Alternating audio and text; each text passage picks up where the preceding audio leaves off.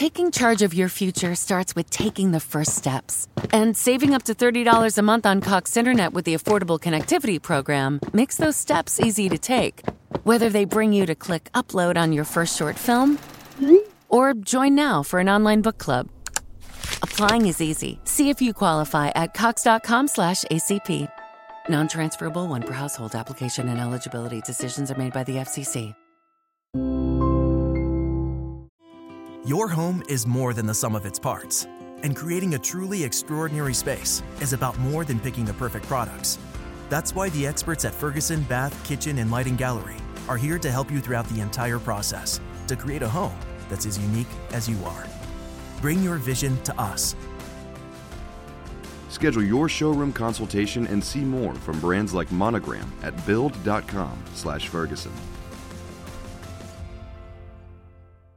Agli inizi di settembre ha preso avvio un nuovo episodio del conflitto tra armeni e azeri sulla questione del Nagorno-Karabakh, ma non solo. Il Caucaso si sta trasformando, si è già trasformato in questo senso in una regione molto tormentata. Ricordiamo che nel precedente podcast sull'altro conflitto latente nell'Asia centrale, quello tra tagiki e kirghisi, ne avevamo già parlato, e una nuova scia di sangue e violenza sembra profilarsi all'orizzonte. Il 23 settembre, parlando all'ONU, il premier armeno ha parlato di torture orribili, di mutilazioni compiute da parte degli azeri. There are evidences of cases of torture, mutilation of captured or already dead servicemen. Avendone già parlato in un precedente video, quest'oggi non ci soffermiamo sulle origini di una guerra che a corrente alternata si protrae da circa 30 anni. Piuttosto cercheremo di capire le ragioni che hanno scatenato la ripresa delle ostilità, le ripercussioni che queste potranno avere sui delicati equilibri internazionali. Ora, non vorremmo mai dire ci mancava solo questa, ma è chiaro che in una fase di confronto-scontro tra grandi potenze, quale quella che stiamo vivendo oggi, ogni singola questione ha la sua importanza, perché può rivestire molti più attori di quelli direttamente coinvolti.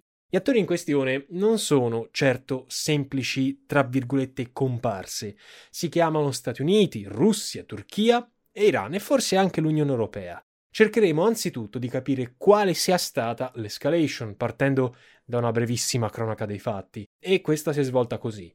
Il 5 settembre, magari qualcuno di voi già è informato al riguardo, è partita l'accusa degli armeni nei confronti degli azeri di aver ucciso un proprio militare alla frontiera. And over the same few days, uh, Armenia started uh, amassing heavy weaponry and armament Uh, along the deemed border. A questa notizia, rilanciata dal ministro della difesa di Yerevan, la capitale armena, ha fatto eco la risposta del collega Zero, che in sostanza ha detto che tutto in realtà sarebbe partito da alcuni scontri a fuoco scatenati dagli armeni. Non si tratta, diciamolo in tutta sincerità, della prima scaramuccia di confine. Infatti già ai primi di agosto di quest'anno Baku la capitale del, dell'Azerbaijan, aveva imputato al vicino armeno l'uccisione di due militari e il ferimento di altri 12. No end, you know? In questo caso, quel caso avanzato da Yerevan, però, si è trattato di scontri molto più rilevanti e importanti sia in termini di violenza che di estensione geografica. Tra il 12 e il 14 settembre, infatti, si sono verificati gli scontri a fuoco più intensi eh, al confine, con tanto di attacchi di artiglieria e droni da parte azera, che hanno raggiunto anche centri abitati armeni distanti molto dal confine, allargando così anche di tanto lo spettro del conflitto su larga scala. In base a stime ufficiali, non definitive chiaramente, ci sarebbero stati 77 morti tra militari dell'Azerbaigian e 135 in quelli dell'Armenia, senza contare numerosi feriti e migliaia di sfollati. Come già nel 2020, la situazione tra le parti in conflitto sembra essersi, diciamo così, rovesciata nei rapporti di forza. Se infatti il conflitto dei primi anni 90 si era concluso, come molti di voi si ricordano, non ufficialmente senza un trattato di pace, con la vittoria degli armeni che si erano assicurati il controllo della regione del Nagorno-Karabakh e di varie aree limitrofe, costringendo così no, centinaia di migliaia di azeri ad abbandonare le proprie case, quest'oggi è l'Azerbaigian nella condizione di dire di essere in netta superiorità, perché l'Azerbaigian vanta una popolazione che anzitutto è il triplo di quella armena, cui si accompagna l'importante sviluppo economico legato agli idrocarburi, eh, nel, mar, nel, mar, Caspio, che oggi fanno gola più che mai agli occidentali, per le ragioni che ben conosciamo. Si pensi al TAP, il gasdotto che dal Mar Caspio raggiunge le coste pugliesi e che garantisce importanti influssi destinati almeno in parte a compensare le forniture russe. Gli azeri così hanno investito tanti, o comunque molti di questi proventi del gas nel rafforzare le proprie eh, le proprie forze armate, tanto che già nel 2020 si era potuta rifare della precedente sconfitta, scatenando eh, quell'offensiva che le aveva consentito di riprendersi praticamente tutti i territori adiacenti il Nagorno-Karabakh, assieme a una parte della stessa regione chiaramente ricca di gas e di petrolio.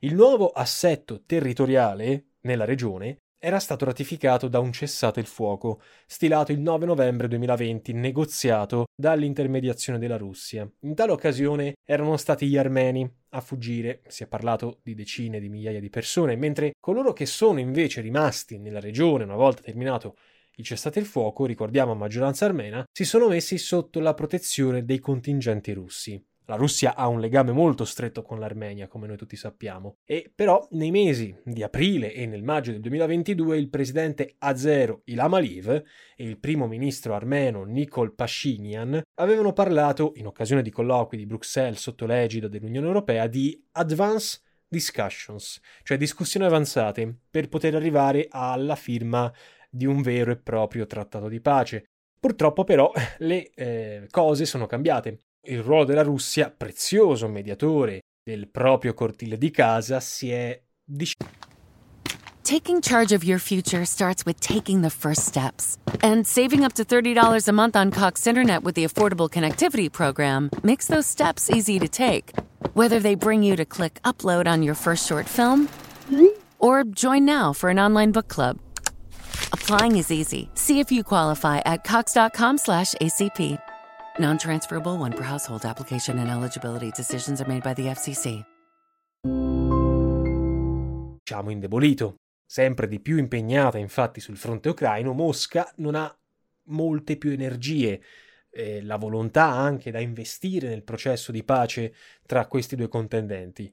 Il portavoce di Putin, Peskov, lo ha in qualche modo confermato quando ha dichiarato che il presidente, stiamo citando, sta naturalmente facendo ogni sforzo per contribuire e allentare le tensioni al confine. In questo caso tornano alla mente le parole di Daniele Santoro quando sull'Imes nel novembre 2020 scrisse che Mosca ha inoltre perso qualsiasi credibilità in Armenia, che è un suo storico alleato, paese che resta incardinato nell'orbita russa unicamente per assenza di pretendenti alternativi.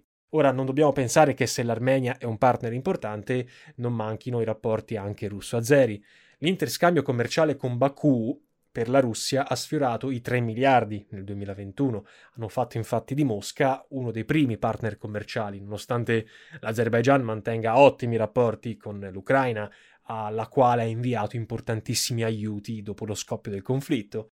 Sulla carta gli armeni godono anche delle tutele offerte dall'OTSC, cioè l'Organizzazione del Trattato di Sicurezza Collettiva, alleanza militare difensiva tra Russia, Bielorussia, Kazakistan, Kirghizistan, Tagikistan, ma è chiaro che senza l'apporto decisivo di Mosca, la garanzia rischia di restare soltanto sulla carta parola vana, tanto che gli stessi membri eh, di questa coalizione si sono limitati a esprimere la propria preoccupazione e basta. Se l'indebolimento quindi o altri impegni prominenti di Mosca, quale che sia l'interpretazione che si voglia dare di tutto questo, mettono in gioco o perlomeno riducono fortemente le sue capacità negoziali, imputare solo a questo fattore, cioè l'assenza di Mosca allo scoppio delle nuove ostilità, sarebbe alquanto riduttivo. Se è indubitabile che Baku, quindi gli azeri, si siano potuti giovare di questi fattori, esistono ulteriori valutazioni da fare. Anzitutto dobbiamo cominciare da una semplice constatazione. In teoria, l'aggressione ingiustificata in pochi hanno creduto ai sabotaggi sbandierati come pretesto eh, dagli azeri nei confronti di uno Stato sovrano, membro dell'ONU, dovrebbe dare vita a forti reazioni internazionali. Però il fatto è che l'Occidente oggi alle prese con altri gravi problemi, in primis quello dell'approvvigionamento energetico, per cui è molto difficile prevedere che l'Occidente si metta di traverso rispetto a un prezioso fornitore di gas e petrolio come l'Azerbaigian, e questo a Baku lo sanno alla perfezione. Non a caso, pur esprimendo riserve e ribadendo la propria volontà di mediazione al pari di ONU e OSCE, Bruxelles non ha fatto molto di più e gli armeni non potrebbero attendersi aiuto neanche da parte dell'Iran, visto che la Repubblica Islamica ha al suo interno un'importantissima minoranza azera. Ricordiamo che circa un quarto della popolazione iraniana avrebbe origine o comunque avrebbe una discendenza azera, persino la stessa guida suprema Ali Khamenei, con la quale non diciamo vorrebbe entrare in conflitto, peggio scatenare pericolosi irredentismi nella zona nord eh, nord-ovest del paese. Inoltre l'Azerbaigian ha un importante obiettivo strategico che non fa per nulla per nascondere. Cioè, lo scorso anno l'Azerbaigian, o meglio il presidente Aliyev, aveva esplicitato l'intenzione di creare un corridoio, tra virgolette, che passando per la regione armena di Siunik congiungesse la regione azera del Nakhchivan con la Turchia. Nakhchivan è quella regione esterna al, al territorio azero, aggiungendo che lo avrebbe realizzato con il negoziato oppure con la forza. La Turchia, senza neanche sottolinearlo più di tanto, è una cosa palese, è un alleato di ferro di Baku.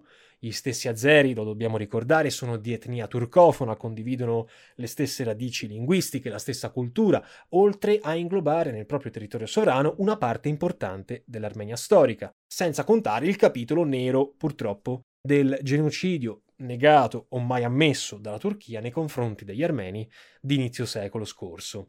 Però prima delle nuove ostilità con gli azeri, dobbiamo dire che erano in corso tra i turchi e gli armeni delle trattative. With the Planet Fitness Black Card, you don't just get a great workout, you get a great perk out because your membership is packed with perks. For $1 down and $24.99 a month, you'll get perks like access to any of our 2,400 clean and spacious locations. Bring a friend anytime and both workout with tons of equipment that'll give you that big fitness energy. Relax in the Black Card spa and more. Workout and perk out with the PF Black Card. Join for just $1 down and $24.99 a month. Sign up for the PF Black Card for $1 down and get all the perks. Deal ends November 22nd. See Home Club for details. Per regolarizzare e normalizzare i rapporti interni. Purtroppo però l'aperto appoggio eh, offerto da Erdogan agli azeri, in questo sostenuto da un'opinione pubblica fortemente filo azera, e le proteste degli stessi armeni contro eccessive concessioni della Turchia all'Azerbaigian e di riflesso al suo alleato turco, stanno mettendo una seria ipoteca per ogni futura intesa. Non è certo un caso se le regioni armene sotto attacco si collocano proprio nella fascia meridionale del territorio armeno, cioè quella regione che dovrebbe creare il famoso corridoio detto da Aliv, pure fomentando l'irredentismo a zero presente in tali territori.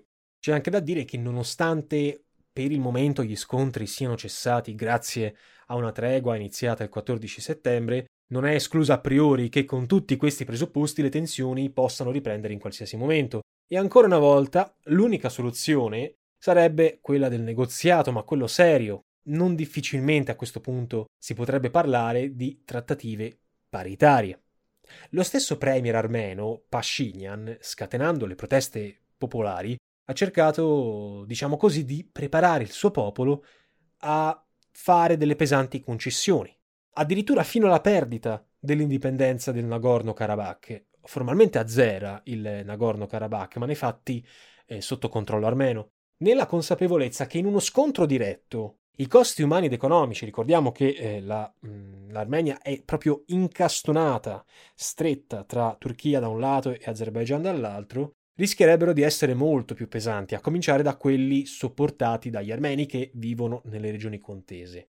Un negoziato condotto sotto il timore di scenari peggiori, le dichiarazioni infatti degli azeri non lasciano ben sperare, non offrirebbero una prospettiva allettante per l'Armenia, oltre al fatto che potrebbero alimentare l'idea che nel mondo ci sono diversi pesi e misure a seconda degli interessi in gioco. Di sicuro l'Unione Europea sta chiudendo uno o forse entrambi gli occhi rispetto a molte violazioni dei diritti umani commessi da Baku, comprese quelle sul fronte interno, prima e dopo l'inizio della nuova escalation.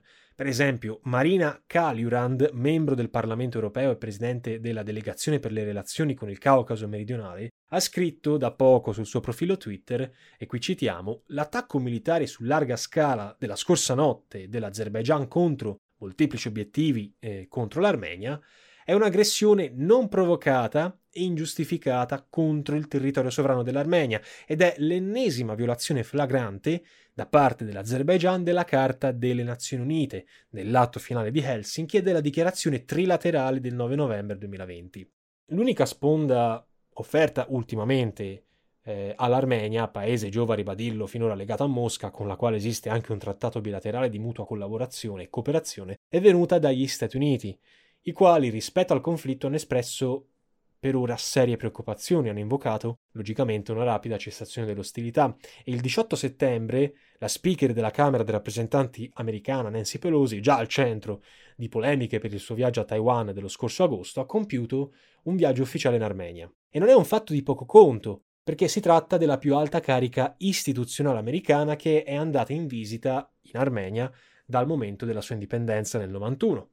Alcuni osservatori hanno letto questa, questo gesto, questo viaggio, come il sintomo della volontà americana di attirare Yerevan, l'Armenia, nella propria sfera di influenza, offrendo garanzie di protezione che la Russia in questo periodo sembra non essere più in grado di dare. Chiaramente sarebbe per il momento presto trarre ogni singola conclusione da questo singolo viaggio, ma non è comunque un'ipotesi da escludere a priori.